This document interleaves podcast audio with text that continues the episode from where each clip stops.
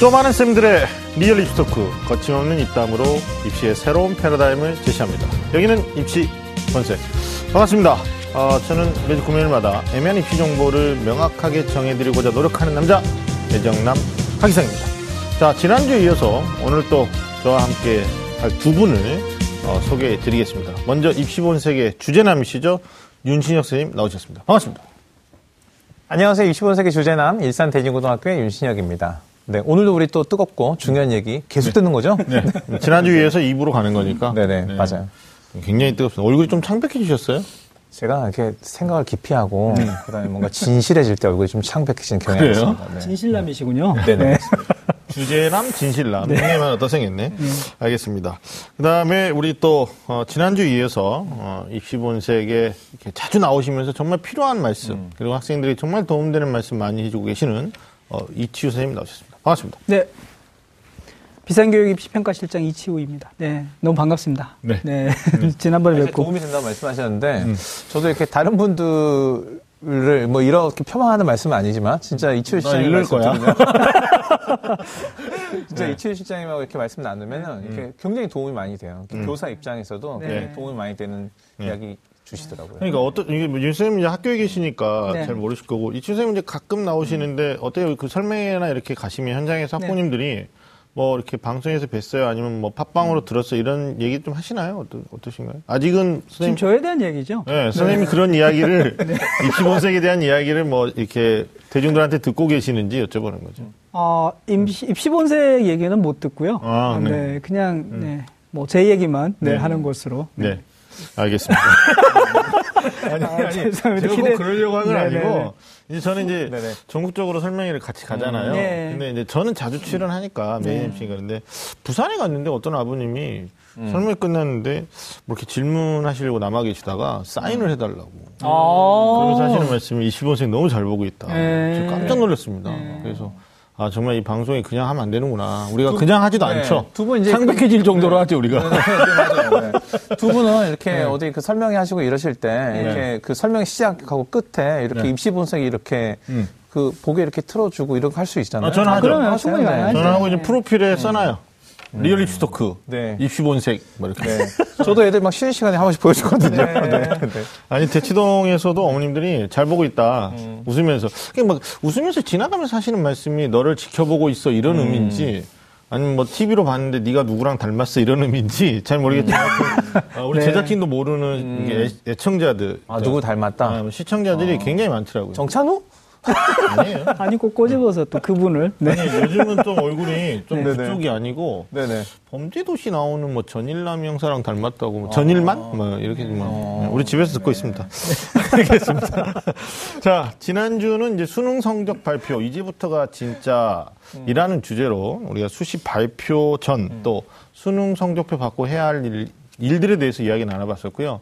이번 주는 오늘 수시가 다 끝났어요, 이제 마감이. 네. 네 끝났기 때문에 이제 전 진짜로 정시만을 남겨뒀다고 봐야 되는데, 음. 물론 이제 뭐, 어, 추가 합격을 기대하는 학생도 있겠지만 어, 음. 마지막 관문인 정시 합격 로드맵에 대한 음. 이야기를 좀 나눠보도록 하겠습니다. 맞아, 이제 이것만 남은 거죠. 그렇죠. 그렇죠. 네, 이건, 이건 이제 이 하, 얘기가 우리가 서론이 길 필요가 없는 게 네, 네. 본론에 들어가서 할 얘기가 너무 많아요. 네. 네. 그래서 오늘 좀 뭐 아까 창백해질 정도로 음. 진지한 모드. 네, 진지한 모드. 진지함으로. 네. 네. 피가 다 이렇게 머리로만 쏠려 있으니까 얼굴이 창백해지네. 네. 굉장히 잘못된 것 같아요. 알겠습니다. 감사합니다. 네, 진지함을 많이 풀. 풀어주셨어요, 지금. 네네. 아, 그래? 네. 네. 자, 본격적으로 입시본색 시작해 보겠습니다. 꽉 막힌 입시 전략부터 수준별 입시 정보까지 매주 금요일 밤 입시본색 입시 모든 것을 알려드리겠습니다. 입시라면 좀 안다는 쌤들의 real 입시 talk. 입시 본색! 예, 지난해는 어느 정도 이제 수능이 어렵게 나오면서 네. 변별력을 뭐 확보한 시험이었다. 사실 또 어렵게 나오니까 어렵게 나오는 것에 대해서 학생 음. 불만이 있었긴 네, 했는데요. 있었죠. 음, 올해는 지난해보다 좀 쉽게 출제가 되면서 네. 이것도 사실은 이제 실채점이 나오면서 컨디션 체크가 네. 된 건데 만점자도 많이 나왔고요. 또 상위권은 상위권 나름대로 또 중위권은 어, 중위권 나름대로 비슷한 점수대 굉장히 많이 애들이 몰려 있거든요. 어, 정시 지원에 대한 어려움을 겪고 있습니다. 또 수능이 일주일 연기되면서 네. 어, 아직 원서 접수가 2주 정도 남아 있잖아요. 네, 네. 예, 뭐 기다릴 것들이 좀 많아요. 어, 네. 또 음. 2월 인원 같은 것도 체크해야 되고. 네. 하여튼 남은 시간 합격을 위한 어, 정시 합격 로드맵을 어떻게 세워야 하는지 어, 다양한 경우로 우리가 좀 나누어서 네. 그러니까 한 가지를 가지고 너무 깊게 깊게 파지 말고 네. 백분 토론이 아니거든요. 네. 그러니까 그리고 아 그렇다고 또 뭐 이렇게 다양한 거 얇게 하는 것도 아닌데 예. 임팩트 있게 네. 다짐이신 거죠? 그렇죠. 미리 얘기해 놓는 거야. 아니요. 네. 네. 또한 주제 가지고 너무 끄는 성향이 없잖아요. 있어서. 아, 네. 알겠습니다. 네. 아니, 뭐 뒷상은 아니고요. 네. 근데 이게 평가원 입장에서 보면은 네. 물수능이다 불수능이다 어떤 쪽으로 얘기 나와도 항상 곤란하거든요. 그렇습니다. 왜냐면 이게 불수능이다 이러면 너희 사교육 조장하는 거 아니냐라고 욕 먹고 맞아요. 물수능이다 이러면 너네 그걸 시험이라고 냈냐. 뭐 변별력은 어디 하란 말이냐 뭐 이렇게 네. 나오니까. 근데 그뭐 네. 아까 하신 말씀하셨습니다만 이게 변별력을 맞추는 게 참 어렵습니다. 어렵... 진짜 음. 어렵습니다. 이거는 음. 뭐 속된 말로 이제 며느리도 뭐 음, 며느리도 몰라. 네, 몰라 뭐 이런 건데 음, 음. 어, 사실은 금년 그 입시 자체가 아이들 입장에서는 또는 이제 저희 입장에서 음. 수시를 지나오면서 이제 정시를 좀 준비를 해야 되는 상황에서 음. 보면 음. 이게 시험이 쉬운 게 사실은 조금 음. 뭐 긍정적인 영향이나 효과만 뭐 있는 건 아니다라는 음. 생각이 좀 드는 것 같아요. 네. 왜냐하면 보니까 아이들이 계속 그 자, 좋은 점수인데도 이 점수를 가지고 정시를 과연 어떻게 해야 될까를 놓고서는 사실은 마음이 편안하지는 않은 것 아, 같아요. 이 점수에 대한 어떤 그뭐 네. 어, 확실히 된다 이런 생각들이 좀 어, 있어야 되는데 네네. 네. 계속 음. 불안해지는 것 같아요. 그러니까요. 네, 이게 아마 말씀하신 대로 두 주간 또 지원 이 시기가 나, 시간이 남아 있는데 네, 네. 이 기간도 아마 계속 불안해지지 않을까 싶은 생각이. 저도 뭐 휴먼 다큐가 아니라서 길게 얘기할 건 아니지만 네. 시험이 원래 네. 이게 그 성취도 그러니까 네. 본인이 얼마만큼 이 과업을 잘 수행했는지에 예. 대한 뿌듯함을 느끼기 위한 과정인데. 예. 이게 이제 변별력이 더 강조되다 보니까 네. 남들보다 내가 잘했느냐 못했느냐 맞습니다. 그리고 남들과 경쟁해서 내가 이걸 가지고 우위를 차지하냐 못하느냐 음. 이런 게 이제 집중이 되니까 학생들한테 부담이 많이 되죠. 그러니까 이게 이제 사실은 선, 음. 선발의 관점에서 본다면은 음. 수능이 이제 어느 정도의 변별은 있어야 된다. 뭐 음. 이렇게 좀 볼 수 있을 것 같습니다. 그러니까요. 이게 뭐 그리고 또 하나는 이제 바람이 있다면 네. 좀 일정성 음. 아 일정성 네. 중요하죠. 뭐 어느 음. 때는 뜨거웠다가 어느 때는 차가웠다가 이럴 거. 애들이 가장 헷갈리는 건 네. 졸업생들이야 뭐 음. 전년도 시험을 경험했지만 네. 음. 재학생들은 뭐 1, 2학년 음. 때까지 뭐 지네끼리 시험 보다가 네. 그럼 뭐 음. 수학이 그랬잖아요. 40점대 맞고 3등급하고 뭐 이런 기쁨을 맛보다가 갑자기 이제 졸업생 들어오고 실제 6월, 9월에는 뭐 괜찮게 봤는데 수능 때 네. 나오니까 애들이 이제 거기에서 많이 멘붕이 오는 거죠. 어, 사실 지금 시점에서는 이제 수시 합격에 대한 모든 결과가 나왔지만 또 추합을 기다리거나 어, 그렇다고 뭐 마냥 기다릴 수는 없어요. 대기번호가 안 떴으면 또 안뜬 네. 경우에도 합격하는 사례도 없잖아 있는데 네네네. 네, 네. 연락이 올 수 있잖아요. 있죠. 이 전화 찬스는 기적과 같이 찾아온다 뭐 이런. 근데 이제 지금은 음. 그런 걸 기대할 타이밍은 아닌 것 같아요. 맞습니다. 그렇죠. 그러니까 웬만큼 결정이 대학들이 이제 학생들이 그런 음. 것들을 감안해서 그럴 수 있거든요. 언젠가는 대기가 뜨고 말 거야라고 생각하고 학생들이 이제 정시와 관련된 어떤 이건 이제 결과를 가지고 전략을 짜는 거니까 예, 예. 여러 가지 지표들을 다 분석하고 이해하고 결정을 해야 되는데 예. 이걸 하지 않고 음. 언젠가는 뜨겠지. 뭐 토끼 한 마리 정도는 와서 머리 박지 않겠어. 막 이런단 말이에요. 네, 어. 그래서 예비 번호 주거든요. 네. 그리고 실제로 전년도 대기번호 몇 번까지 추업이 됐는지가 음, 음. 이 대학에서도 이미 발표가 되어 있으니까 네. 이런 것들 참고해가지고 음, 음. 어, 기대를 할 건 기대를 하고 예. 기대하지 못할 바에는 전략을 세워라. 맞습니다. 이게 중요한 거죠. 네. 그래서 뭐 수험생 입장에서는 뭐 이게 예수님 탄생 성탄절이 크리스마스인데요. 네. 네. 이건 뭐 이건 그냥 가는 거예요. 명절이 아니에요. 네, 네. 명절이 아니고 우리나라는 전통적으로 또 설날을 세는 나라니까. 뭐 1월 1일 뭐 새해 밝았다 이거 아니고 네. 일단 뭐 원서 접수가 다 끝나고 합격자가 다 통보된 2월 달까지는 새해가 밝은 게 아니에요. 그냥 네. 무분해로 계속 가는 거예요. 네. 아, 우리 오늘 개그로 가나요? 네.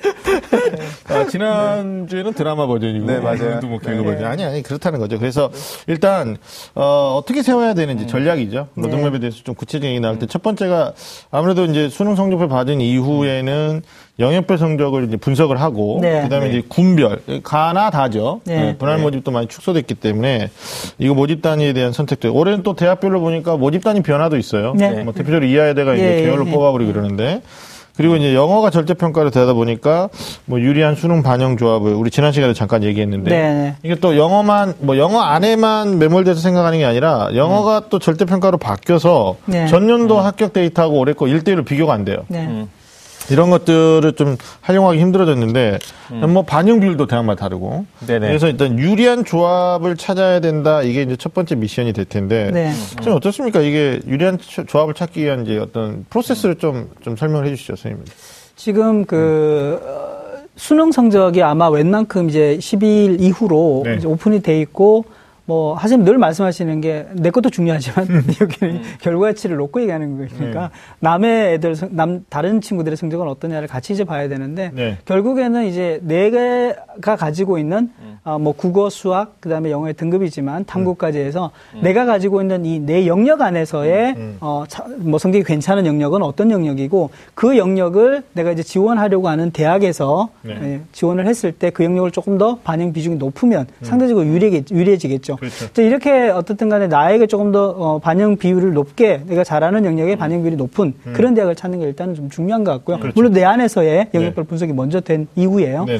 그럼 또 한 가지는 아까 말씀하셨던 대로 이제 말씀드렸던 대로 다른 친구들의 영역별 뭐 성적들을 음. 좀 봐야 되는데 요거는 음. 지금 아마 각 기관이나 또는 이제 뭐 교육청에서 나온 그 음. 자료들도 보니까 점수 대비 영역별 평균이라는 게 있어요. 맞아요. 예, 예. 그래서 이제 국어 수학 탐구 예. 대략의 이제 총점을 가지고 보면 나는 국어 성적이 예를 들어 서 뭐 130점인데 또는 뭐 125점인데 어, 내 국수탐의 총점대를 보니까 다른 친구들은 성적은 뭐 130점에서 120점이라면 음, 음. 5점 정도가 내가 높거나 낮아지잖아요. 그렇죠. 그만큼 내가 이제 국어가 유리한지 불리한지가 음. 음. 계량이 되는 거죠. 네. 이런 식으로 영역별로 음. 어, 다른 친구들에 비해서 내가 유불리 정도도 좀 점검을 해서 네. 어, 지원하고자 하는 대학의 반영 비율 그리고 내가 가지고 있는 점수대하고 또 비슷한 친구들의 영역별로 점수대 그러니까 뭐 지피지기가 되겠죠. 그렇죠. 이런 정도의 분석을 통해서 일단 수능에 있어서부터 내가 어느 정도 유불리가 음. 있는지 그리고 이제 목표 대학과의 유불리 정도를 네. 점검하고 난 다음에 네네. 문제는 이제 가군, 나군, 다군에 세 번의 지원 기회가 있는데 네. 지금 그 물론 뭐 배치 종이 배치표를 지금도 음. 보고 뭐 갈 갈 수 있겠다 없겠다 이걸 판단하지는 않지만 네. 어느 정도의 range 국수탐 기준으로서 음. range로 뽑았던 그 대학 안에서 음. 내가 얼마만큼 유리한지 불리한지를 음. 뽑은 뭐 다섯 개 정도의 대학별로 다 계산을 해보고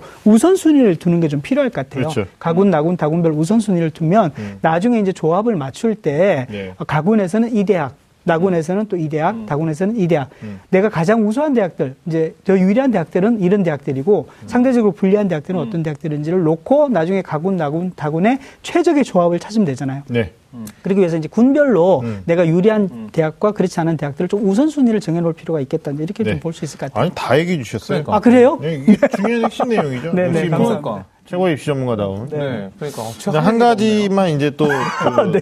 어, 이게 말씀하시다가 이게 네네. 네. 패스가 된 건데 네. 어, 학생들 중에는 가끔 음. 이 시기 물어와요. 네. 선생님, 저는 표준 점수가 유리해요. 뭐, 백분위가 유리해요. 뭐, 이런 거 질문하는 학생들이 있는데, 실제로 이제 아까 영역대별 평균 점수도 말씀해 주셨지만, 네. 또그 입시기관이나 또 학교의 자료에 가보면, 원점수 대비 표준 점수의 하락폭, 네. 또 원점수 대비 백분위 하락폭이 있어요. 네. 그러니까 이제 표준 점수는 구조적으로 원점수랑 음. 비슷하게 하락하거나 덜 하락하고. 그렇죠. 네. 근데 백분위 같은 경우는 이제 어느 기간에 가보면 어느 구간에, 구간에 가면, 가면, 동점자가 네. 많으니까 갑자기 확 떨어지는 네. 그런 게 있거든요. 그래서 이제 저희들이 백분위는 이렇게 이해하면 된다. 자기 원점수보다 수치가 작으면 네. 엄청나게 떨어진 거고. 그잖아요. 내가 80점 맞았는데 백분위가 65 이렇게 써 있으면 네. 엄청나게 백분위는 불리한 대학이고 네. 85점 맞았는데 100분위에 뭐 89라고 적혀 있다. 그러면 이제 100분위에서는 좀 유리한 조합이고 뭐 이런 건데 아마 국수는 크게 문제 없게 이렇게 계산하면 되는데 음. 탐구 같은 경우가 네, 예, 자기 예, 자기 표준 점수가 60점대에서 시작하는데 음. 100분위가 진짜 과목마다 달라요. 맞습니다. 예, 그래서 우리 추선님 얘기하셨던 것처럼 내 점수만 내 과목만 어, 계산할 게 아니라 네. 다른 과목들의 어떤 컨디션도 좀 미리 체크를 해놓는. 그래서 유리한 조합에서는 아까 말씀하신 사다성어, 지피지기. 네. 그러니까 본인 성적에 대한 분석. 어, 내가 뭘 더 잘했느냐. 그 다음에 이런 것도 있지 않을까요, 선생님? 그, 네 개 영역을 고루 못한 친구도 있어요. 음. 네. 국어, 수학, 영어 탐구 네, 네. 나한테 너무 무리한 요구였다. 예. 사실 우리 부모님한테 내가 얘기했다만. 그래서 뭐 네. 특정 영역이 폭망한 친구들. 네. 반대로 이제 특정 영역이 너무 이렇게 잘 나온 친구들 네. 입장에서는 음. 뭐네 개 반영보다는 뭐 세 개 반영. 뭐 음. 아니면 뭐 심지어는 올해 뭐 가천대 일반 전형 투가 그런데 두개역 반영도 네, 있어요. 두개역 반영도 있죠. 음, 물론 이제 그 거기는 추가 합격이 잘 이루어지지 않고 맞습니다. 배치표 점수도 다 틀릴 거예요. 네. 그러니까 입시 기간이 틀린 게 아니고 입시 기관들이 뭐 비상을 포함해서 야 여기 몇 점이면 가. 근데 이게 상식을 깨고 아 정말 변수가 많은 거죠. 어, 이건 상식을 깨고 이 정도면 간다라고 예측을 했는데 어, 특정 영역 두개 망한 친구들은 더 이상의 여지가 없거든요. 예. 그러니까 거기에 음. 확 내려서 쓰고 다른데 못 나가는 거예요. 음. 네, 그, 이런 거. 예, 맞습니다. 음. 제가 엔딩으로 사실은 준비한 건데요. 벌써 네. 엔딩을? 아, 네, 그게 아니고. 어. 네. 엔딩으로 마지막 드릴 말씀인데 어. 이쯤에서 이제 보따리를 풀어야 될 것 같습니다. 어. 이 금년도의 정시는요, 새 판입니다. 새로운 판이 짜지는 거예요. 네. 그러니까 어느 누구도 어, 음. 단정 지을 수 없는 영어 절대평가의 등급의 맞아. 점수가 네. 정말 휘황찬란한 변화를 음, 주도하고 음. 있고요. 네네. 그 때문에 아까 말씀드렸던 대로 영역별 반영 비율도 음. 국어와 수학과 음. 탐구인데 사실은 뭐 자연계열은 수학과학이 반영 비중이 높지만은 음, 네. 인문계열 같은 경우는 국어 수학이 다 높은 대학들도 있고요. 맞아요. 또 이제 탐구가 또 일부 그 영어의 반영 비중을 나눠 가진 대학들 이러다 보니까 저희가 이제 이 입시 결과에 작년도의 기준들을 많이 준용해서 그래. 판단하지 않습니까? 맞아요. 근데 지금은 아까 방금 말씀하신 게 차가 나면 영역별로 내가 점수가 이제 잘 나온 영역이라든지 뭐 아까 말씀 폭망이라든지 이런 음. 영역이 있는 경우에는 음. 사실상 의외로 어, 뭐 예전, 작년 같은 경우는 홍익대 뭐네 개 중에서 세 개만 골라서 반영하는 뭐 이런 음. 대학들, 지방의 일부 대학들 그런 대학이 있는데 음. 그렇지 않은 대학들 중에서도 음. 사실은 음. 영역별 반영 비율이 높거나 또는 내가 이제 영어가 조금 부족한데 음. 영어에 보니까 등가 점수 차이가 크지 않고 뭐 음. 감점만 해준다든지 네. 이런 경우에는 의외의 변수가 나타날 수 있거든요. 경쟁률 추이도 저는 못 믿겠어요. 맞습니다. 지금 네. 금년에는 사실상은 네. 어디를 봐도 믿을 구석이 음. 없어지는 상황. 그래서 제가 말씀드린 세 판이 짜지는 새로운 음. 게임이 된다라고 볼 수 있습니다. 그러니까 보통 이제 설명할 때 저희가 진선생 포함해서 3개년 경쟁률의 추이가 올해 반영이 투영이 된다라고 얘기를 하는데 올해는 그렇게 말을 못 하더라고요. 말씀 못 드릴 것 같아요. 왜냐면 네. 이게 반영 비, 그 반영 비율이나 뭐 점수값이나 이런 게 다 다르기 때문에 전년처럼 똑같이 움직일 것이다. 이게 아니고 또 군별 아까 가나다 의 조합을 생각하자고 하셨는데 음. 군별 이동 흐름이 있어요. 네, 네. 그러니까 보통 그 마, 많이 하잖아요. 모의전 네, 네. 해보면 네. 뭐 가군의 A 대학을 쓰, 지원하는 애들이 나군은 어느 대학 많이 썼다 이런 것들이 이제 대이동을 어, 하는 거죠. 대이동을 하는 건데 이게 이제 영어의 반영 방법이나 탐구의 어떤 반영 방법 이런 것들 때문에 굉장히 값이 좀 올해는 좀 달라질 수 있는 음. 예, 그런 거라서 진짜 저는 생각도 못했네요. 세 판. 음. 네. 아니 저는 이치우 음. 선생님 이렇게 말씀 듣고 있으니까 구구절절 너무 오르신 말씀인데 짜증이 나네요. 그러니까 저는 아직 누구한테 짜증이 나요? 이치우, 선, 이치우 선생님께. 아, 아니 저는 아직 아니 나는 이거 지금 오늘 이거 네. 지금 아직 입도 못 댔는데. 아, 그러세요? 아니 벌써 이제 세 판까지 얘기를 해주셔가지고 아, 네. 네. 정말 구구절절 오르신 말씀이세요. 그래서 네. 지금 이제 할 얘기 없다는 얘기. 있어요. 아니, 아니 있다고 나도. 네. 네. 얘기해봐 얘기해. 그러니까 이제 저는 이제 실제로 이제 학생들이 그 정신 이제 그 정시 지원과 관련해서 음. 어, 수능도 맞고 음. 이제 이게 정시밖에 없는 거잖아요. 그렇죠. 그러니까 두 분이 다 말씀하신 건데 음. 이제 학생들이 어떤 생각이 있냐면 아 나는 우리 담임 선생님을 믿어 음. 또는 나는 평소 아. 우리 학원 선생님이 최고야 맞아요. 또는 있어요, 나는 있어요. 인터넷에 어떤 특정 업체를 믿어 서비스를 네, 네. 어, 반, 필승 합격 서비스에 난 가입돼 있어 네. 이렇게 생각하고 제공된 일부의 정보만 가지고 어떤 네. 판단을 하려고 하거든요. 근데 네. 일단 첫 번째 저는 해야 될 게 이제 두 분 다 말씀하신 거예요. 정리하면 이게 사실은 이 정시는 결과를 가지고 우리가 지원을 하는 거다 보니까 이 결과가 숫자로 되어 있어요. 맞습니다. 근데 이 숫자가 눈에 보이는 숫자가 전부가 아니라는 예. 거예요. 음. 그러니까 대학마다 과목 영역별 반영 비율도 다르고 그다음 아까 말씀하신 것처럼 음. 그 우리가 제공받은 자료의 일종 배치 점수라고 하죠. 네네. 네. 그것과 관련해서 그건 평균값이 아니고 자기와 각 과목별로 편차도 있어요. 네. 그러니까 자기에게 주어진 이 숫자를 음. 모든 가능한 방식으로 다 계산을 해놓은 게 먼저예요. 맞습니다. 그래야지 네. 내가 어느 영역에서 유리의 불리를 알 수 있을 뿐만이 아니라 그걸로는 부족해요. 네. 유리의 불리해가 아니라 몇 점 유리해, 네. 몇점 불리해까지 정확하게 나와야 음. 내가 이제 그 다음에 이제 음. 대학들의 요강들을 다 분석을 해서 네. 내가 어느 대학을 지원했을 때 유리하고 불리한지가 판단이 되는 거죠. 네. 그러니까 첫 단추는 음. 무조건 나에게 주어진 숫자를 모든 경우의 수 를 가지고 다 분석해라. 이게 네. 첫 번째가 될 것 같아요. 근데 학생들 입장에서는 안 해봤던 거기 때문에 음. 예, 예. 게을리하거나 아니면 어. 방치하거나 이런 경우들이 근데 있어요. 이게 음. 이게 애들이 그 학생들이 일일이 직접 안 해도 요즘 엄청나게 그 계산 tool이 다 있어요. tool이 다 있습니다. 학교에서도 제공하고 있어요. 학원에서 제공하고 인터넷에서도 얼마든지 있거든요. 아, 근데 그게 독이 네. 되는 게 어. 그것만 믿고 거기에 너무 의존하려고 하는 거죠. 음. 기술에 의존하려고 하는 애들이 너무 많아요. 그러니까 음. 이게 제가 이제 음. 설명회 때도 말했는데 새 판이 짜진 2018학년도 입시는 음. 기술 그러니까 뭐 어떤 모의지원이나 합격 예측이나 음. 어떤 수치가 다 함수값이 들어가서 계산되어 나온 프로그램만 의존하지 말고 네. 인술 네. 그러니까 이제 음. 인수는 뭐 병원에서 이제 뭐 어디 인자를 쓰는데 저는 사람 인자를 쓸 거예요.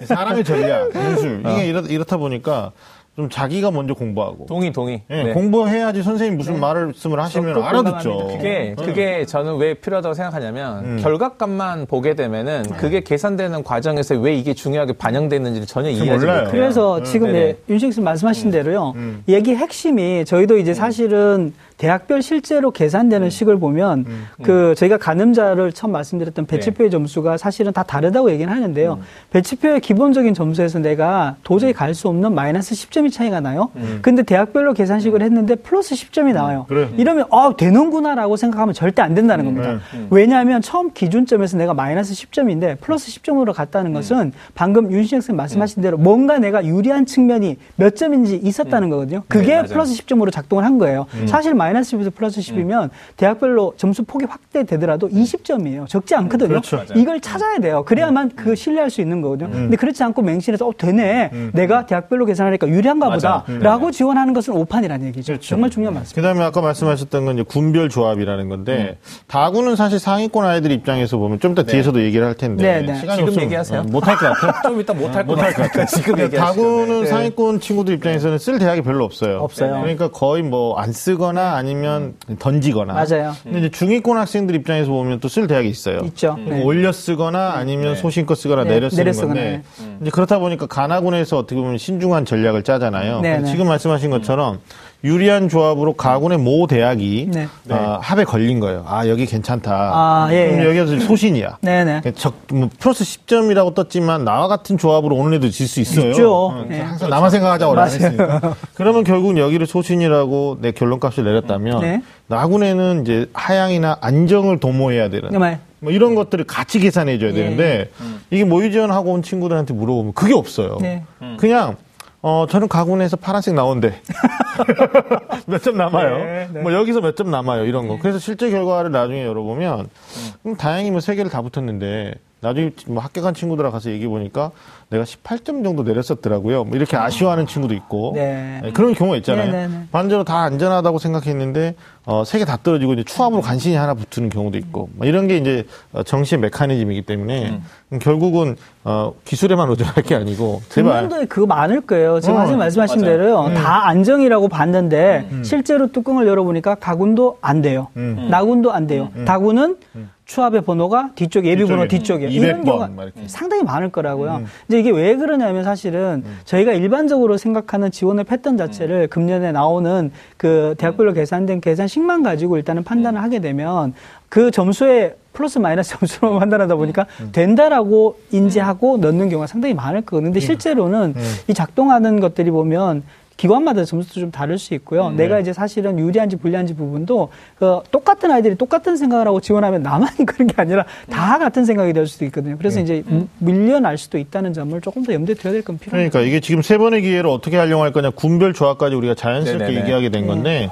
이런 질문도 많이 하지 않아요? 학생들이 음. 선생님 입시 기간마다 예상 점수가 너무 달라요. 네네. 그래서 어디는 너무 높고 네. 어디 한 두 개, 세 개는 비슷하고 네. 근데 높은데 얘네는 우리를 너무 야박하게 점수를 봐주고 있고 네.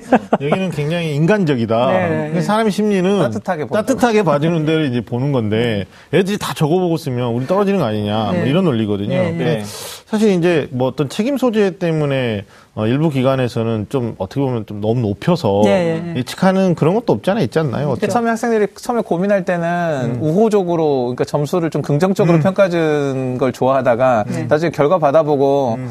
이렇게 안 좋은 결과 나오면 막 이런단 말이에요. 아니 그러니까 이게 뭐 저희는 사격이 있지만 뭐 공격 선생님들을 뭐 이렇게 공격하는 발, 디스 발언이 아니고 선생님은 안 된다고 하는데 여기는 왜 된다고 그래요? 이런 질문도 하는 거고요. 맞아요. 반대로 우리 선생님은 죽어도 절대 안 된다. 근데 여기가 되냐? 뭐 이렇게 의심하는 경우도 있고. 그러니까 이게 사실 학교에서 입시 지도를 할 때 아주 예전에는요. 음. 이게 그 원서 쓸때 네. 담임선생님 도장에 반드시 들어가야 맞아요, 됐거든요. 맞아요. 그래서 이제 담임선생님이 안 된다고 하면 못 쓰니까 네. 그랬지만 지금은 담임 선생님이 안 된다고 해도 본인 마음대로 지원할 수 있으니까 이런 이제 부담은 좀 덜 하는데 그렇죠.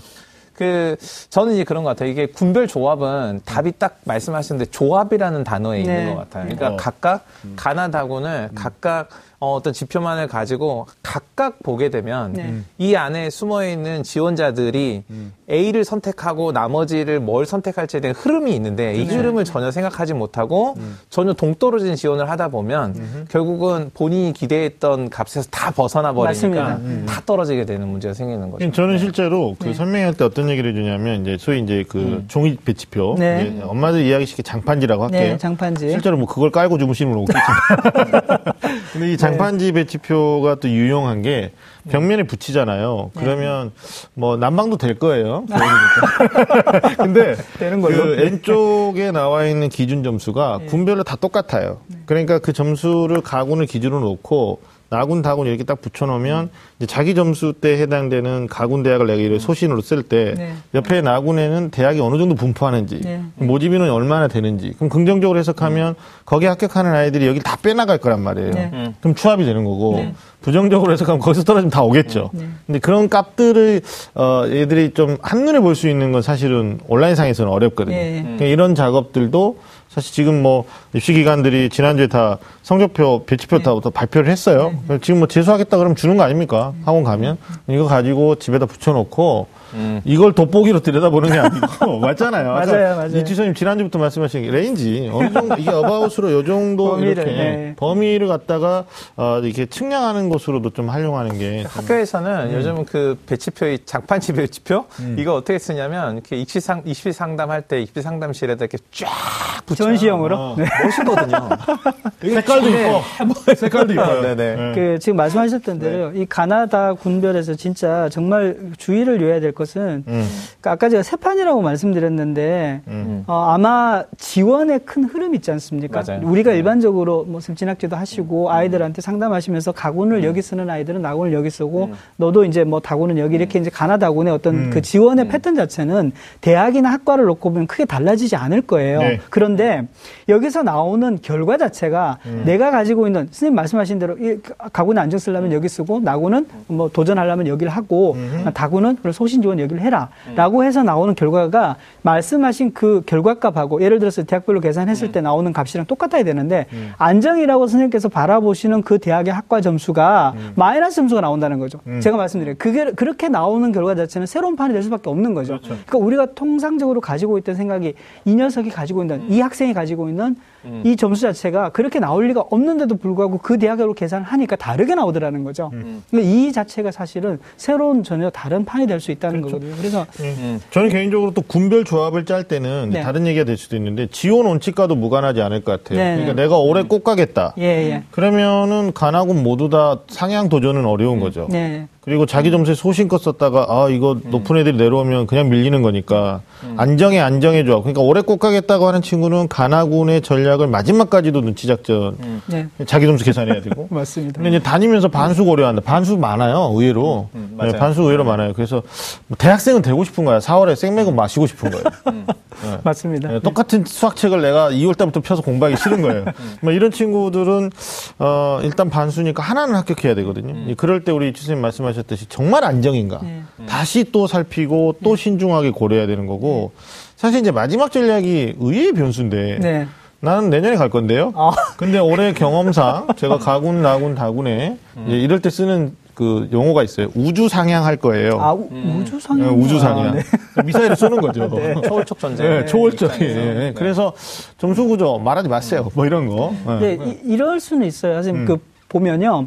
어, 우리가 이제 가군, 나군, 다군을 이제 아까 군별 조합이라고 했잖아요. 그래서 예. 아주 간단하게만 아주 간단하게 이제 팁을 하나 드리자면 가군, 나군, 다군에서 우리가 이제 뭐 매우 안정에서부터 매우 음. 불안까지 매우 안정, 그다음에 안정, 뭐 적정, 음. 그다음에 불안, 매우 불안이 한 다섯 가지 정도 척정 음. 척도를 좀 둔다면은 네. 뭐 5점에서부터 1점까지 점수를 두는 거예요. 그래서 매우 안정, 매우 안정, 매우 안정 나오면 두 세 개를 다음면 15점이잖아요. 그렇죠, 그렇죠. 매우 불안, 매우 불안, 매우 불안 나오면 1점이에요. 전체 1점에서부터 15점의 점수 점수가 있으면은 음흠. 전체 내가 이제 가나 가군 나군 다군의 점수를 합산해 봤을 때 음, 음. 어느 정도 점수에 오느냐 적정 적정 적정이면 3점 3점 3점이니까 9점이에요. 네. 9점 이상이 돼야만이 전체적으로 가나다군 지원이 아까 말씀하신 대로 네. 전 재수 안 할래요 그러면은 그렇죠, 그렇죠. 9점 이상이 돼야 돼요. 네. 그럼 8점 밑으로 내려가면 사실은 음. 어딘지 모르지만 흔들릴 가능성이 있다는 거거든요. 10점 만점에서 계산을 하는 거죠. 아, 각 영역별로. 네, 아, 영역별로 이제 뭐 그렇게 하시 10점 만점을 해도 음. 되는데 제가 이제 말씀드린 건 다섯 개 척도 아. 매우 안정이냐, 안정이냐, 아, 적정이냐, 예, 예. 불안이냐, 음, 매우 음, 불안이냐. 음. 이렇게 이제 5점에서부터 1점까지. 아, 그러면 5점. 마이너스 점수 주면 안 되잖아요. 기분 그렇죠. 나빠요.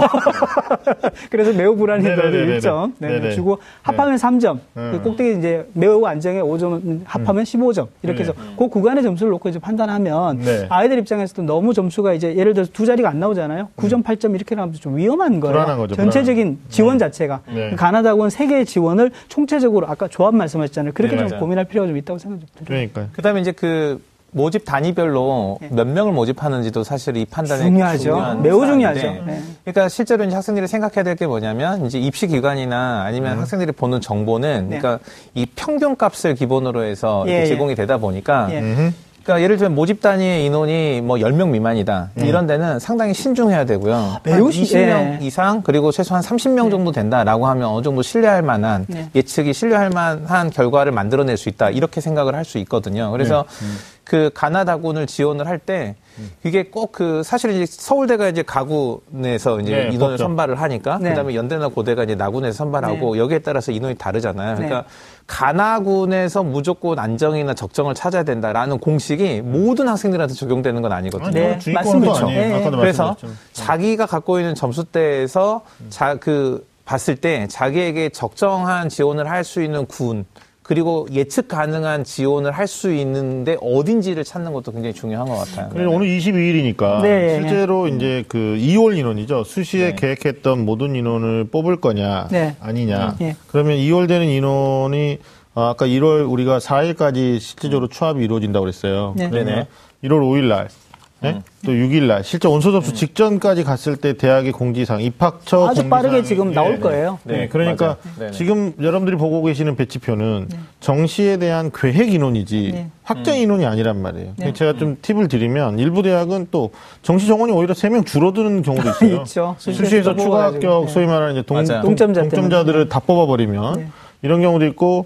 많게는 막 정시에 20명, 30명, 50명 이상 늘어나는 과들도 있을 수 있단 말이에요. 그렇죠. 그리고 이제 네. 그 정시에서는 선발 계획이 없었던 학과가 네. 이 수시에서 이홀이 돼가지고 대표적으로 네. 서울대, 서울대 뭐 수의대 같은 경우가 음. 수시에서만 뽑을 거예요. 그랬는데 이홀되고 뭐 이런 경우가 생기니까 네. 그거는 마지막에 이제 지원하는 대학에 근데 학생들이 또 그것도 이상하게 봐요. 그러니까 음. 처음에 계획했던 인원과 나중에 확정된 인원을 비교해서 도표를 공개하는 대학도 있고요. 네. 음. 그냥 불친절하게 정시 몇 명 이렇게 공개하는 네, 네 대학도 네, 네. 있단 말이에요. 네. 그러면 예. 비교해서 보는 게 훨씬 더좀더 우리 학생들 입장에서 여유로워지는 대학도 있을 건데 맞죠? 네. 음.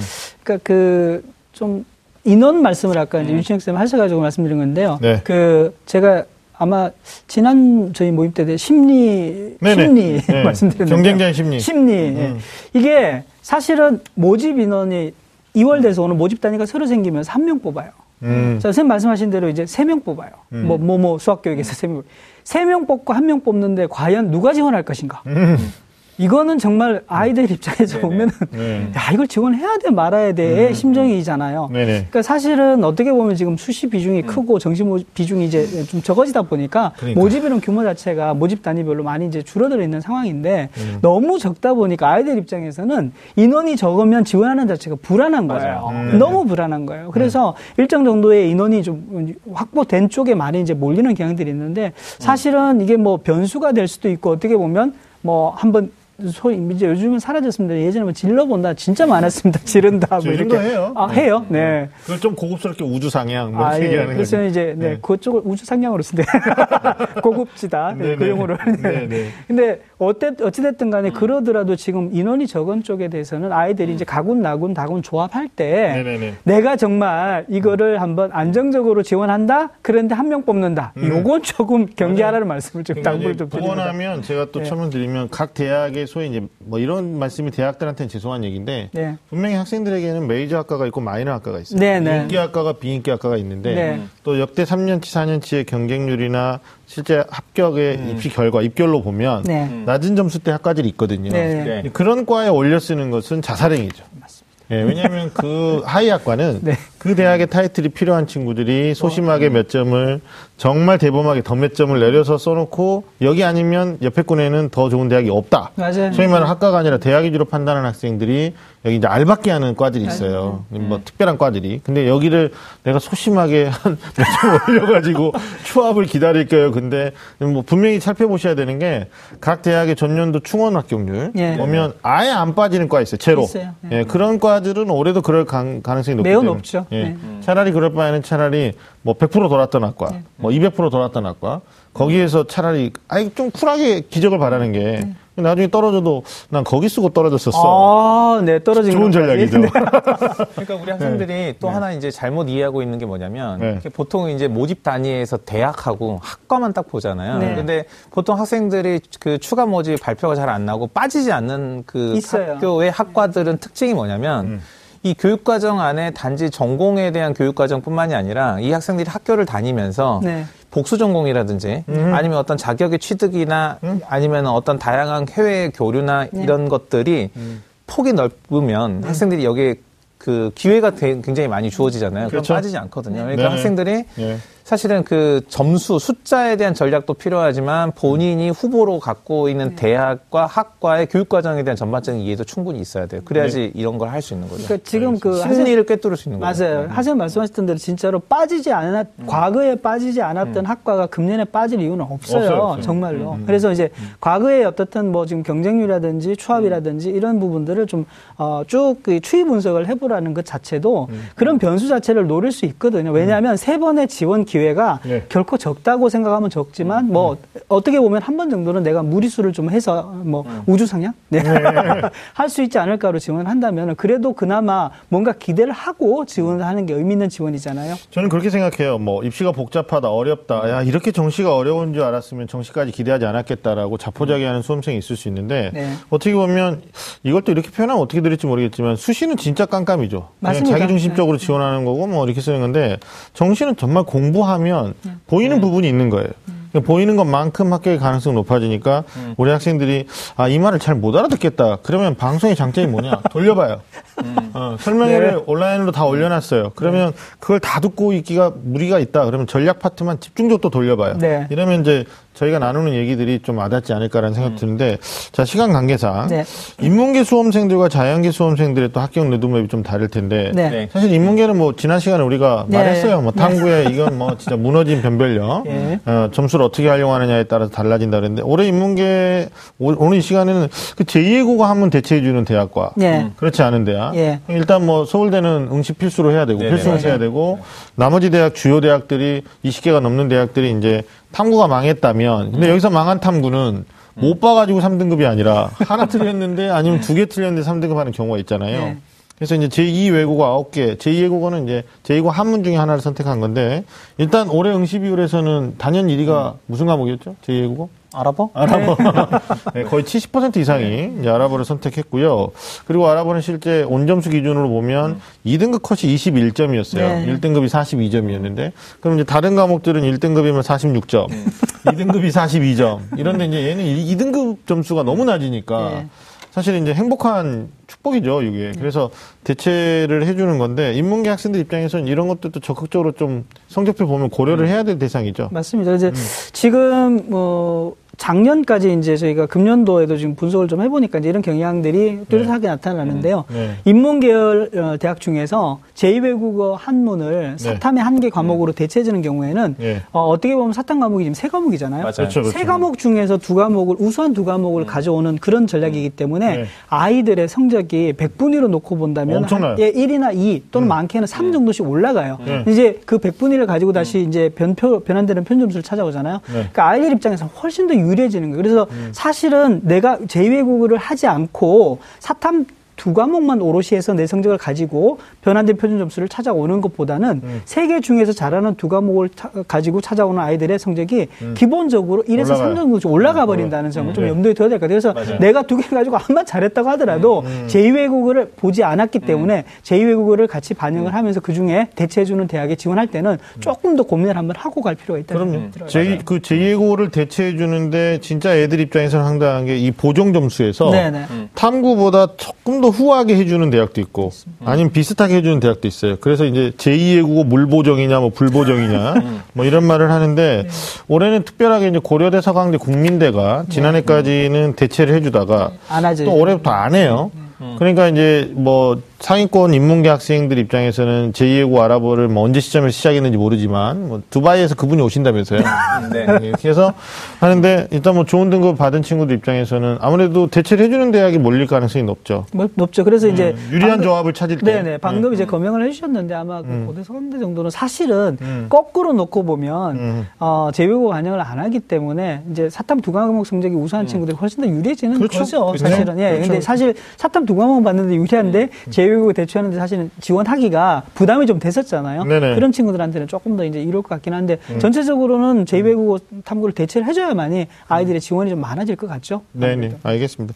자연계는 어떻습니까? 이제 자연계는 수학과학이 보통 이제 지난해까지 내경영 반영할 때 20, 30, 20, 30. 네네. 그래서 수학하고 과학을 뭐 60% 반영하는 네네. 대학이 이제 많죠. 주요 대학이 네. 많이 있었는데 올해는 일단 뭐 영어를 빼고 네. 아니면 영어를 비율에 넣어서 네. 뭐 등급 간 점수의 비율 총점으로 계산하기 때문에 이게 이제 문제가 되는데 어 일단 그 자연계 학생들은 아무래도 그래도 수학과학의 성적 네. 요게 또 학벌에 미치는 영향이 클 텐데 네.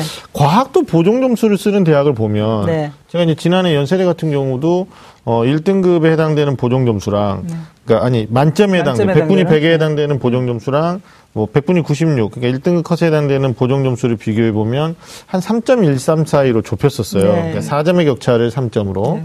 네. 그리고 뭐 2등급에 해당되는 친구들이 그 11점 떨어지는데요. 네. 근데 그 정도 차이 안 나거든요. 한 5점대. 네. 요 정도로 이제 보정을 하기 때문에 사실 보정 점수를 쓰는 대학은 가탐을 잘했다기보다는 올해는 오히려 국어 변수가 또, 또 등장하는 이런 있죠. 것도 있을 수 있거든요. 예, 예. 반영 비중이 높아지기 네, 때문에. 높아졌으니까. 예. 그러니까 이거 자연계는 이런 변수들도 좀 체크를 해봐야 될 것 같아요. 그러니까 100분이 그대로 쓰는 대학, 네. 탐구를 아니면 표준 점수 반영하는 대학에서는 자기가 잘 봤다 그러면 유리한 건데. 그렇죠. 무조건 유리하죠. 네, 탐구를 잘 보셨는데 보정을 해버리는 바람에 네, 맞아요. 예, 이게 작년하고 컨디션이 어떨지 이제 봐야 되지만 보정을 해버리는 바람에 잘 본 게 못 본 애들하고 별로 격차가 나지 않는 이런 경우에는 이제 오히려 국어값 네. 음, 아니면 이제 수학은 당연히 중요한 거고 네. 그다음에 이제 영어를 마이너스 1점 하느냐 감점 음. 아니면 마이너스 2점 하느냐 뭐 심한 대학은 마이너스 10점도 하거든요. 예, 영어 등급에. 영어 예. 등급에다가.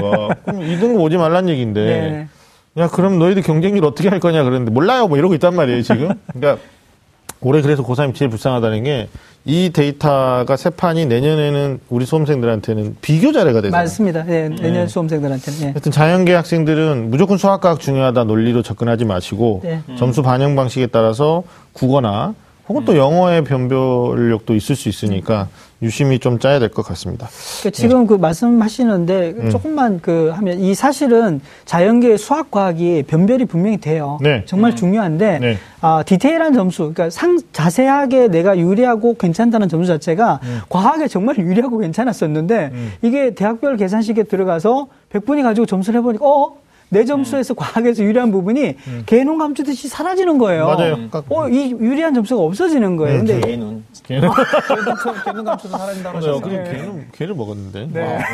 아, 네. 그래서 이, 이 사실은 이 음. 부분들이 네. 간과하는 친구들이 상당히 맞아요. 꽤 많고요. 네. 그래서 음. 뭐 비, 반영 비율이 높다고 하더라도 내가 네. 사실은 유리한 부분들이 사실은 나타나지 않기 때문에 네. 아이들이 좀 유리 좀그 자연계열 학생들을 보면은 네. 학교에서도 말 시켜서 대답도 안 하고 수학과학만 공부하는 애들이 있거든요. 예. 그래서 수학과학 어느 정도 점수 받으면 네. 됐어 나는 이렇게 생각하고 다른 변수 특히 국어라든지 음. 이런 영어 절대평가 점수 반영되는 이런 거 전혀 신경 쓰지 않고 지원했다가 네. 뜻밖의 결과 받는 거죠. 이게 저는 이제 사례가 있는데 쌍둥이가 왔어요. 네. 근데 둘의 이제 얼굴도 똑같아요 일란성. 네. 근데 점수 구조도 비슷해서 난 어머니가 대단하다 생각했어요. 아. 근데 이 친구들이 총점은 1, 2점 차이로 비슷한데 네. 분명히 탐구를 잘 본 학생이 총점을 높이는 이제 주된 원인이 음. 한 명, 형이 아. 그렇고 네네. 네. 이쪽이 자연계 학생인데 이 친구는 이제 수학을 또 영어를 음. 굉장히 그 당시에 영어 이제 점수 음. 반영하는데 대학별로 가서 경희대 가서 계산을 해보니까 네. 오히려 총점에서 앞섰던 친구가 음. 5점 깎이고요. 네. 총점에서 2점 낮았던 친구가 오히려 점수가 높은 네. 거예요. 대학별로 계산하니까. 그러니까 어머니가 무릎을 치면서 어떻게 우리 집단, 우리 우리 예, 가족 내의 표본 집단이 네. 이렇게 차이가 날 수 있느냐. 근데 이게 지금 제가 이 말씀 왜 어, 반복하고 그 연구해 볼 만한 케이스네요. 네. 반복하고 있냐면 특히 자연계 수험생들이 또 고집이 세요. 그러니까 네. 수학 공부하고 이런 친구들이라서 뭐 계산을 좀 복잡하게 들어가면 아 됐어요. 그냥, 그냥 배치표 보니까 뭐 지금 300몇 점이 간다는 왜 이렇게 네. 복잡해? 뭐 이렇게 네. 해버릴 문제가 있는데 사실 중위권에 가서도 뭐 동국대학에 가서도 뭐 국민대 가서도 이런 것들을 고민할 사항들이 많습니다. 그래서 단순 점수를 하지 마시고 네. 지금 선생님이 얘기한 부분들에 조금만 아니, 더. 저 웃음이 음. 났어요. 그 네. 아니 저도 그 자연계 친구 중에 학교에서 네. 이제 가깝게 지내는 친구가 음. 이제 평소보다 시험을 잘 보고 났는데 음. 어땠어요? 그때 뭐 정시 지원은 그때 걱정 마세요. 음. 수학 과학 잘 봤어요. 이런 식으로 네, 네. 네. 그 자연계 제가 지금 얘기를 하고 있는데요. 아마 이 얘기하시면 또 뭐라 그러실 수도 있는데 네. 음. 최상위권의 의대도 사실은 네, 어, 변별이 좀 돼야 되는데 이게 음. 변별이 좀 안 돼서 많이 힘들어하는 것 같아요. 지금 의대 음. 지원하고자 하는 친구들이 꽤 있는데 네. 이 학생들도 사실은 이제 영어가 1등급인데 음. 음. 또 불구하고 국어 수학 탐구가 사실은 좀 어느 정도 변별이 돼야 되는데 뭐 아까 말씀드렸던 과탐도 꽤 잘 봤거든요. 네. 근데 이제 네. 100분이 아주 좀 보 정을 하고 나니까 이게 뭐 별반 차이가 없어지고 사실은 뭐 그다음 또 하나는 그 이 학생이 그 국어하고 이제 수학 가지고 음. 점수를 다 합해서 이제 보니까 음. 어 국어 수학을 만점 받았으면 이게 수학의 만점자이 160 165명인가 160명 네. 정명 정도 네. 되는데 네. 어 이게 괜찮은데 하나를 틀렸어요. 그러다 네. 보니까 워낙에 동점자들이 또 많이 형성이 돼서 음. 이 내 점수로 가지고 확실하게 이 의대를 넣어야 할지 말아야 될지를 계산을 통해서도 많이 좀 힘들어하는 것 같아요. 올해는 진짜 힘들 것 같아요. 상위권, 예. 최상위권 지금 이제 자연스럽게 상위권과 최상위권, 중위권의 이제 지원 전략까지 내려왔는데 네. 뭐 인문계 최상위권은 마지막까지 눈치 작전이고요. 네. 자연계 최상위권도 영어 1등급을 다 했고 올 1등급이에요, 사실 어떻게 보면. 네, 올 1등급인데 네. 그 안에서도 이제 대학마다의 반영 음. 비율, 네. 또 영어를 활용하는 값이 달라서 음. 이게 지금 뭐 의대만 생각하는 친구들이요. 음. 가나다 모두 의예과를 쓰는 친구도 있고요. 네. 불안한 친구들은 가군이나 나군 중에 하나는 공대로 또 전환한다. 제가 지금 말씀드린 게 하심 네. 딱 짚어주셨는데요. 네. 그렇게 해서 얘가 다 의대를 안 쓰고. 내려서 공대를 쓰기 시작하면 그 밑에는 다 내림차수. 예. 음. 한 단계씩 또 내려야 되는 상황이 오거든요. 네. 그러니까 이게 사실은 금년도에 아까 제가 뭐 세 판으로 시작해서 말씀드렸습니다만 음. 새로운 어떤 그 어, 설계가 되다 보니까 음. 아이들 입장에서 상위권에서부터 다 연차적으로 음. 어, 내려오는 이런 경향들이 좀 생기는데요. 네. 저는 사실은 조금 그 이런 거에서 우려도 좀 있어요. 뭐 음. 제가 늘 말씀하신 대로 사교육이 있긴 하지만 네. 이렇게 지원하다 보면 나중에 다 합격하고 나서도 아쉬워서 또 공부를 아, 더 하는 경우가 생기거든요. 맞아요, 맞아요. 이 재수 학생들 좀 양산하게 음. 된다고요. 그래서 더 억울한 일이 그 그런 거 아니에요. 네. 자기는 불안해서 올해 꼭 재수생들이 그렇단 말이에요. 네. 합격하려고 재수 삼수는 안 돼. 네, 뭐 우리 네. 집안에는 가온이 삼수는 안 돼. 뭐 그래가지고 내려서 썼는데 나중에 네. 뚜껑을 열어보니까 어, 같은 학원에서 재수했는데 나보다 점수 낮은 애가 상향 지원해가지고 붙은 거예요. 붙은 거예요. 음. 이건 정말 이게 그냥 밥도 안 넘어가고요. 잠도 안 오고 네. 심지어 어떤 학생 소변도 안 나온대. 그 스트레스가 네. 너무 극심해가지고. 그러니까, 이해합니다 저는. 네, 이런 것들이 이제 정시에서 일어날 수 있는 일이기 때문에. 그러니까 네. 어떤 어머니가 말씀하시기를 아니 다 같이 페어플레이 하자. 그러니까 자기 점수 때 써주고 네. 이렇게 했으면 좋겠는데 또 일부 대학은 또 특정 대학이 영어를 너무 많이 반영해 버리니까 자기 대학의 고집을 풀다 보니까 이제 이 대학을 좀 음. 높게 쓰고 내려 쓰는 애들이 안 빠져나가는 구조 이런 것들이 또 적체 현상이 될 수도 있고. 예. 그, 그래서 예. 저는 그 결과적으로는 음. 그 이번 이번 정시 지원에서 최상위권 학생들이 변별력이 네. 좀 줄어든 거잖아요. 네, 맞습니다. 그래서 최상위권 학생들이 그 굉장히 고민해가지고 지원을 했지만 뜻밖의 결과를 받을 수 있기 때문에 네. 저는 최상위권 학생들 지원 전략 제일 중요한 건 뭐라고 생각하냐면 마지막 버튼은 자기가 눌러라. 아. 음. 왜냐하면 네. 어떤 컨설팅을 받거나 아니면 누군가의 조언, 특히 네. 우리 학생들이 가장 많은 영향을 받는 건 역시 부모님이거든요. 부모님, 부모님. 부모님의 결정을 자기가 그냥 그 그냥 소극적으로 따랐을 경우에는 네. 예외의 결과가 나왔을 때 이거 극복 못할 수 있어요. 나 네. 그렇게 노력하고 정말 더할 나위 없이 점수 받았다고 생각했는데 다 네. 떨어졌어. 네. 나 소변도 안 나와. 오늘부터 오줌 안 넣을 거야. 이러면 곤란해지거든요. 네. 네. 아니, 전년도에 그런 학생 봤어요. 그러니까 부모님은 대학 위주로 판단하시고 본인은 학과 위주로 가고 싶은가요?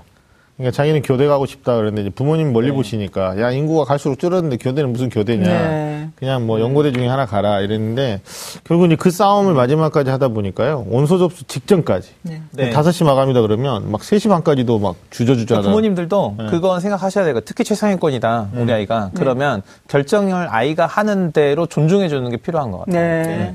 중위권은 어때요? 중위권은 뭐 과외주로 학과 중위권은 저는 이제 아까도 말씀드렸지만 그 대학이나 학과 의 단편적인 모습만 정보만 가지고 선택을 하지 말고 네. 그 아까 중간에 말씀하셨듯이 반수라 공부라든지 아니면 음. 편입이라든지 음. 아니면 그 대학에 가가지고 복수 전공이나 음. 아니면 해외 학점 그 다른 대학과의 학점 교류 또는 음. 다른 해외 대학과의 교류 어, 이런 것들을 따져봤을 때 네네. 이제 본인의 삶의 관점에서 잠재적인 가능성을 염두에 두고 지원 전략을 세우면 훨씬 음. 더 폭넓은 선택을 할 수 있는 거죠. 네. 작년 지난 지난주였죠. 지난주에 저희가 아마 인문계 얘기하시면 음. 얘기하면서 네네. 선생님이 이제 그 표준 점수하고 백분이 뭐 이렇게 반영하는 대학 얘기할 때 중위권에 사실 그런 대학들이 많잖아요. 음. 특히 이제 뭐 여대 같은 경우는 백분 반영하는 네, 많고 네, 하니까 빼고. 이게 사실은 그 중위권에서는 표준 점수냐 백분위에 따라서 음. 유불리가 상당히 많이 좌우하거든요. 네, 그래서 이 부분 사실은 간과하면 안 될 것 같고 그거 먼저 보고 난 다음에 네. 대학별로 계산 그게 있다는 게죠. 게, 예, 예. 중위권 학생들은 그러니까 원 점수 때 자기가 갈 수 있다고 생각했던 대학의 컨디션하고 네.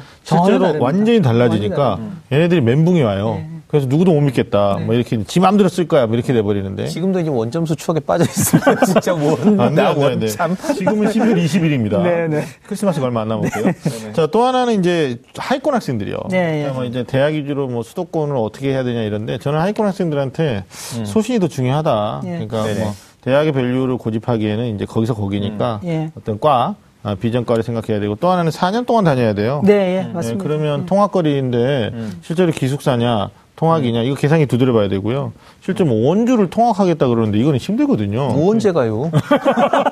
그러니까, 네. 네. 그래서 이, 이, 하위권에서는 사실은 음. 대학보다 사실은 뭐 목표하는 대학이 어렵잖아요. 네. 그리고 이제 뭐 인지도 있는 대학이 어려우니까 네. 사실은 뭐 간호나 보건이나 또는 뭐 유아나 이런 또 뭐 일반적으로 취업이 잘 되는 학과든지 네. 또 앞으로 내가 하고 싶은 학과가 있으면 그와 관련되는 전공들을 좀 찾아서 네. 조금 더 학과나 전공 위주로 해서 아까 선생님 말씀하신 대로 뭐 이 대학에 가서 음. 이 학과를 전공을 했더니 나중에 음. 어, 해외 교류도 해주고 또 음. 취업도 좀 보장해 줄 수 있고 더 공부도 할 수 있는 그러니까 지금 시작은 조금 더 이제 뭐 어쩔 수 없이 조금 뭐 낮은 단계에서 시작을 하거나 마음에 음. 들지 않지만 음. 나중에 4년간의 공부를 말씀하신 대로 하고 나면 음. 그 다음 상황은 좀 달라질 수 있는 그 4년간을 조금 더 의미 있게 보내고 뭔가를 또 예, 도모할 수 있는 그런 좀 안목을 가지고 대학을 선택하고 학과를 선택하는 네. 그런 네, 전략도 네, 필요할 것 같아요. 그 하위권이라고 우리는 쉽게 얘기하지만 네. 이 하위권 학생들은 그러니까 내가 학, 이 학교나 교육과정에 부적응한 경우거나 예, 예. 아니면 교육과정인 학교가 나한테 부적응한 경우 두 가지거든요. 어렵게 말하는 거예요. 쉽게 설명하면요. 적응을 못한 거예요, 서로. 그렇죠. 서로 적응 못하는 쉽게 네. 설명하면 네. 내가 지금 현재 나의 성적에 정말 불만이고 후회가 막급이야. 네. 근데 이걸 맞춰가지고 어디든 일단 가고 보자 이러면 가서 해결 안 돼요. 안 맞습니다. 그렇죠. 네. 근데 내가 됐어. 이따위 건 다시 나는 안 하고 싶어. 나는 음. 앞으로 내 삶 개척이야. 뭐 이렇게 되면 이런 학생들은 그런 가능성을 염두에 두고 그 음. 개척에 네. 정말 좋은 시작이 될 수 있는 학과를 잘 찾아라. 네. 그렇죠. 네, 이게 기준인 거죠. 그러니까 레드오션을 음. 가지 말고 네. 블루오션을 가라. 네. 남들이 하지 않는 과를 하면 희소성이 가치는 있다. 예, 그다음에 또 제발 부탁인데 여학생들 같은 경우에는요. 뭐 그냥 수도권에 있다고 무조건 원서를 쓸 게 아니라 네. 아침 9시 등교를 기준으로 집에서 좀 출발해봐요. 아, 원서 쓰기 그렇죠. 전에. 네. 또 아파트 타고 따뜻하게 가지 말고 본인이 대중교통 이용해서 가는데 이걸 4년 동안 해야 된다 생각하는 거. 이제 이런 네. 것들을 다 경험치를 가지고 네. 한파주의보 나올 때 어, 부모님하고 좀 조합을 해야 되는데 네. 인터넷으로 어 대학 인터넷에 나오는 모든 대학은 아름답지 않아요, 전쟁이. 그러니까 네. 이게 잘 생각해야 될 것 같아요. 그래서 진짜 그 아이들이 상담 최종 결정하기 전에 이제 단계로 본다면 아까 유선생님 말씀하셨던 대로 네. 아이의 결정을 존중해 주는데 네, 그 네. 결정 과정에서 음. 부모님의 합의가 좀 필요할 것 같고요. 그렇죠. 그러니까 네. 그런 결정을 아이들이 했다면 음. 마지막으로 꼭 학교에 와서 담임쌤 만나서 유진영 쌤 저 이렇게 내려고 합니다. 한번 음. 봐주십시오. 얘기하면 그래 네 결정 잘한 것 같다. 음. 그래서 네 결정 잘했으니까 음. 어, 결과를 넣어놓고 원서다 지원해놓고 진인사 대천명이라고 뭐 결과 좀 지켜보자. 뭐 이렇게 마무리를 하는 게 사실은 필요할 것같 습니다. 부모님 얘기 나왔으니까 저는 한 말씀 더 드리고 싶은 게 재수를 지금 시기에서 자녀들한테 절대 내비치면 안 됩니다. 네. 그러니까 학생이 스스로 반성하고 각성하고 이 점수는 도저히 내가 용납할 네. 수가 없다. 이건 아깝다라고 네. 해서 어머니 내가 한번 아버님 한 번 더 기회를 주세요. 이걸 기다리셔야 되는데 네. 성격 급한 아빠는 인생은 길어. 뭐 밥 먹을 때마다 네? 이렇게 네. 얘기하고 엄마는 또 야 내 친구 아들은 어디까지 갔는데 너는 또뭐 이렇게 하면 애들이 음. 이게 떠밀려서 재수하는 경향인데 그러면 실패할 확률이 높아요. 맞죠. 요즘 아이들이 잘 안 되는 부분인데 아마 음. 그거는 비단 이 상황뿐만이 아니라 음. 전체적으로 학교 계시니까 너무 잘 아시겠지만은 뭐 초, 중, 고 과정을 거쳐서 자기 주도적으로 하고 내가 정말 뭔가를 이제 만들어가는 그런 것들이 잘 안 되는 것 같아요. 네. 이 결정 상황에서는 뭔가 이제 자기가 뭐 주도권을 잡고 해나가는 게 학교에 있다고 오해하시는 것 같은데 학교에 있으니까 애들 잘 모르겠어요. 아 그래요? 아 등잔 밑이 네. 네, 밝죠. 알겠습니다. 네.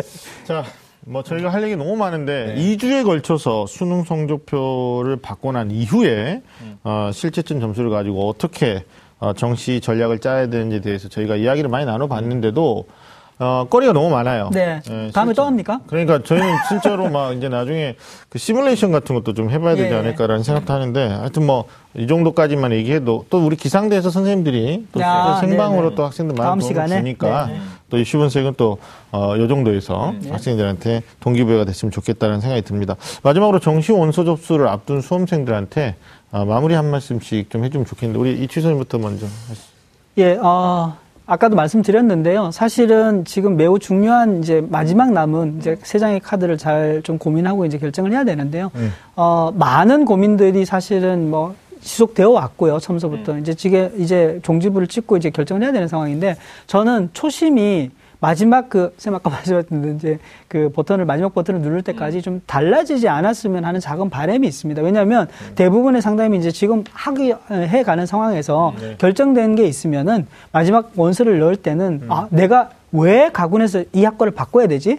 어, 선생님하고 상담할 때는 이게 나군의 이 학과였는데 왜 내가 지금 욕심을 내고 음. 있는지 음. 그러면 가군은 또 낮춰야 되는 건 아닌가? 이렇게 조금 더 고민을 해야 되는데 그런 고민을 하는 것은 마땅합니다. 근데 그 이전에 처음 내가 이런 고민들을 다 통해서 어차피 결정한 거기 때문에 네네. 예, 그 결정에 대해서 조금 더 존중을 하고 네. 예, 지원을 했으면 하는 바람입니다. 아유, 감사합니다. 우리 음. 윤 선생 저도 이제 뭐 교과서적인 말로 마무리해야 될 것 같은데 그러니까 정신은 아는 만큼 보여요.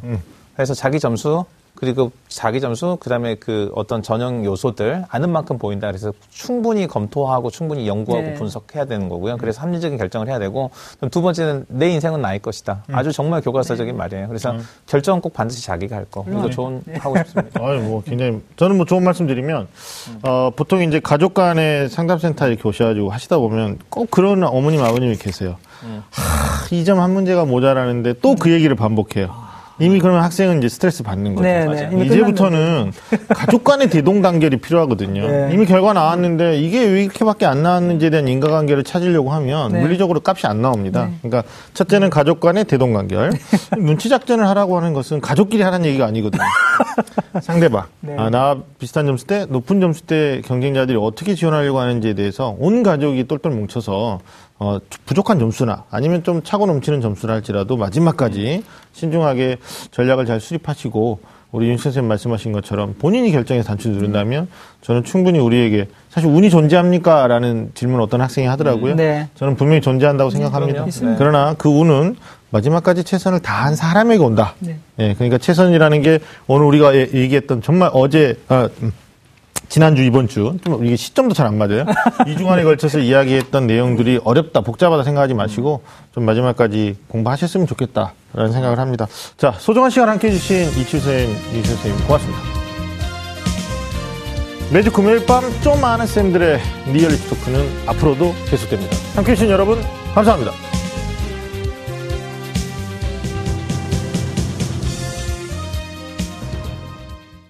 오늘 방송 좋았나요? 방송에 대한 응원 이렇게 표현해주세요. 다운로드하기, 댓글 달기, 구독하기, 하트 주기. 더 좋은 방송을 위해 응원해주세요. 다운로드하기, 댓글 달기, 구독하기, 하트 주기. 기억하셨죠?